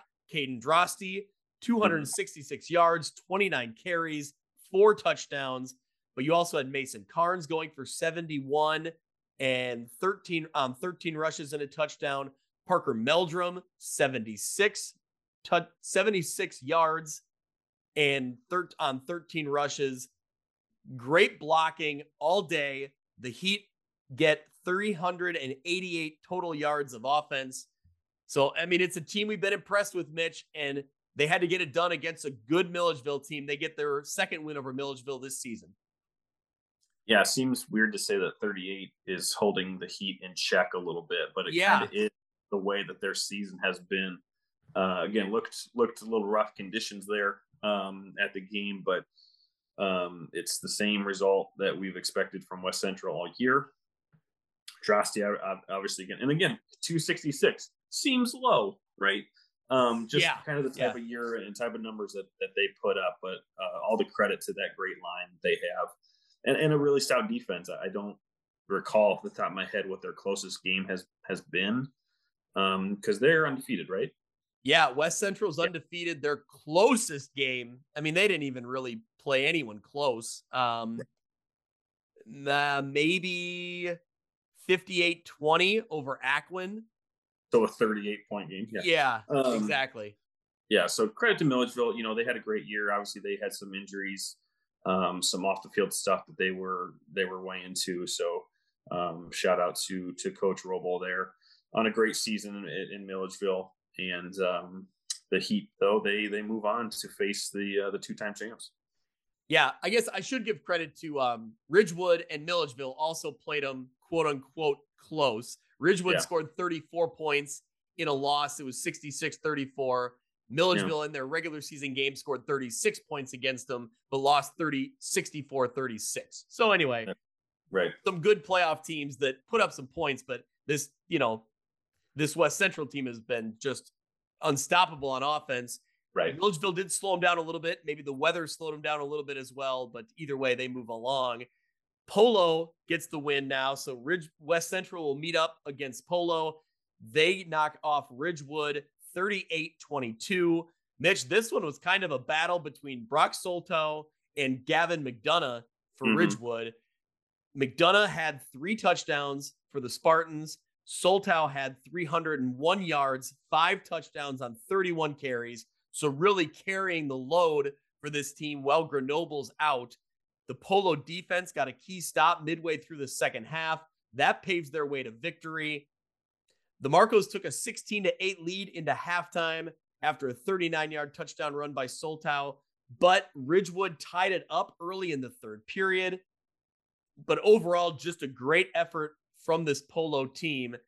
Mitch, the quote that kind of stood out to me Ty Reynolds from Sauk Valley and uh, contributes to Friday Night Drive he interviewed uh, head coach Ted Alston after the game for Polo, and Coach Alston said that quote he didn't think this that he thinks this team has grown so much that going Mhm. back to weeks one, two, and three, we wouldn't have won a game like this, but we've gotten tougher. We've made better tackles. Offensive line has really started to play well.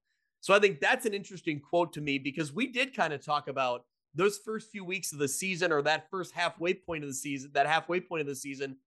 We were kind of looking at other teams and Polo was just kind of there, right? They weren't Yep. they weren't doing Yep. anything bad, but they hadn't had a key win yet. Right. Yeah, they've just increasingly got better and better every single week. Um, do we know is Avery Grenoble still out? Was he out in this one against Ridgewood? He was. He was out again in this one. I don't know his status moving forward, but Okay.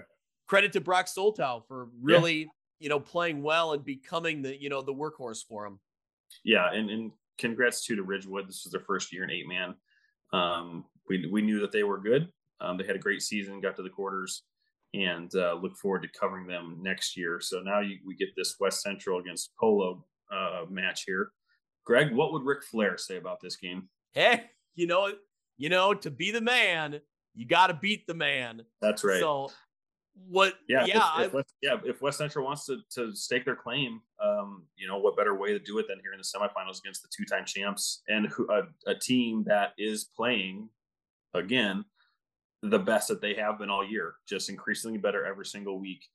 Um, and this will be this will be a fun game to see. yeah, I really love that this matchup is maybe the favorite in eight man football in West Central. You know, the team this year that has really kind of carried the way as the the team, the potential number one or the the next state champion. Yeah. But now you got to go up against the two time defending state champion. That that is a perfect Yeah, This matchup. this is not not to take away anything from Amboy or um, STM, but this would have been a really fun like state championship game. So at least we do get to see them go up against one another um, in in the playoffs because uh, I think it'll be fun. Yeah, I agree. And I think, um, you know, it, again, like a lot of these eight man games, it becomes Brock Soltow and can West Central slow him down? And will Polo have an answer for the weapons like Drosty and like Carnes on that other side of things? I, Mhm. this West Central team has impressed me all year because they just their their talent runs so deep, right? They just Mhm. Leighton Miller was so impressive for Decatur Lutheran, but you didn't know what else he really had around him. But this West Central team just has so many weapons. Right. Yep. So this uh, again, they're down to it here in the final four, and the winners of the two semifinals will play next.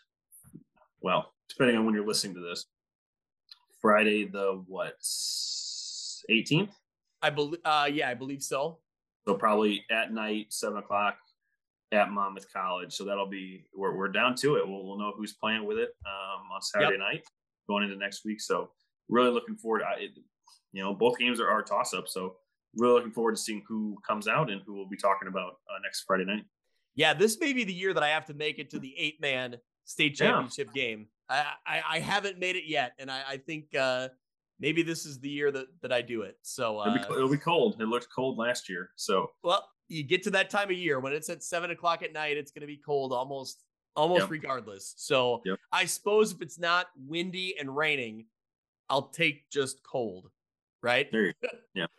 I, I will say that of all the weeks to not be able to shoot high school football, being indoors watching uh, Marquette and Dakota and Princeton and some of the other games, like it was okay if I had to take a week off.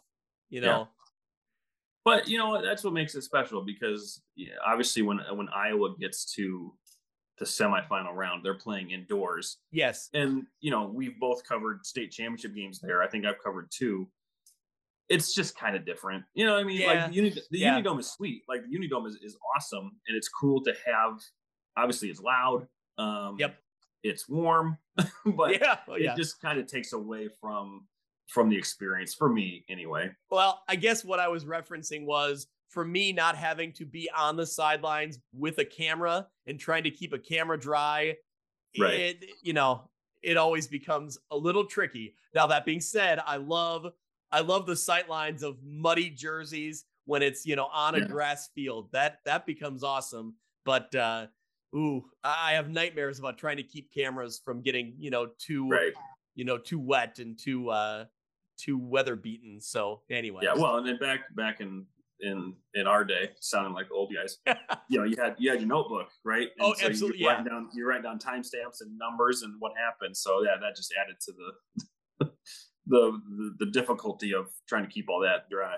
Well, but in but now you're trying to keep your phone dry because you're trying to keep notes on your phone. Yeah. So it, it's right. just it's a different challenge. But uh anyway, let's hope for better weather this Friday and Saturday. And uh, looks like actually, it. I think. I think yeah. it looks like it looking ahead. So yeah, I don't know if we have any Friday games. I said Friday, but I think uh, for the most part, our games are no, Saturday yeah, this I week. think everything so. everything Saturday. That Friday game would be the state championship for eight man. But other than that, we should be done on Fridays. All right. Well, Mitch, we'll uh, we'll be following along, and uh, I'm sure you'll be all over Twitter. So everyone listening, follow along on our Twitter account, View from West Pod, and uh, Mitch will be keeping us all updated. I may I, I hope I'm walking the sidelines again this week. So uh that Fulton Lena Winslow game may be where I where I head. So yeah, that'll that'll be a busy that'll be a busy afternoon with with all the games kind of starting at the same time. Yeah. Yeah. Um, so we'll have to uh again keep our our options our viewing options open um luckily we have a few now which is nice um and and yeah i can't wait to see i can't for next week's episode i can't wait to see who we're talking about. Yeah. So mitch it's like we say every week who's going to be practicing monday? Who are we going to be right. podcasting about next monday? So right. that is the question. All right. Well thank you mitch. Thank you to everyone who listens. We will uh, talk to you next week That'll do it for this week's episode of View from the West. Thank you so much for listening. I encourage you to go out to Apple Podcasts or Podbean and subscribe so you can follow along, and downloads will come automatically every week. You can follow along on Twitter at View from West Pod. You can also email me if you're interested in being a sponsor, viewfromwestpod at gmail.com. Thanks so much. We'll see you next week.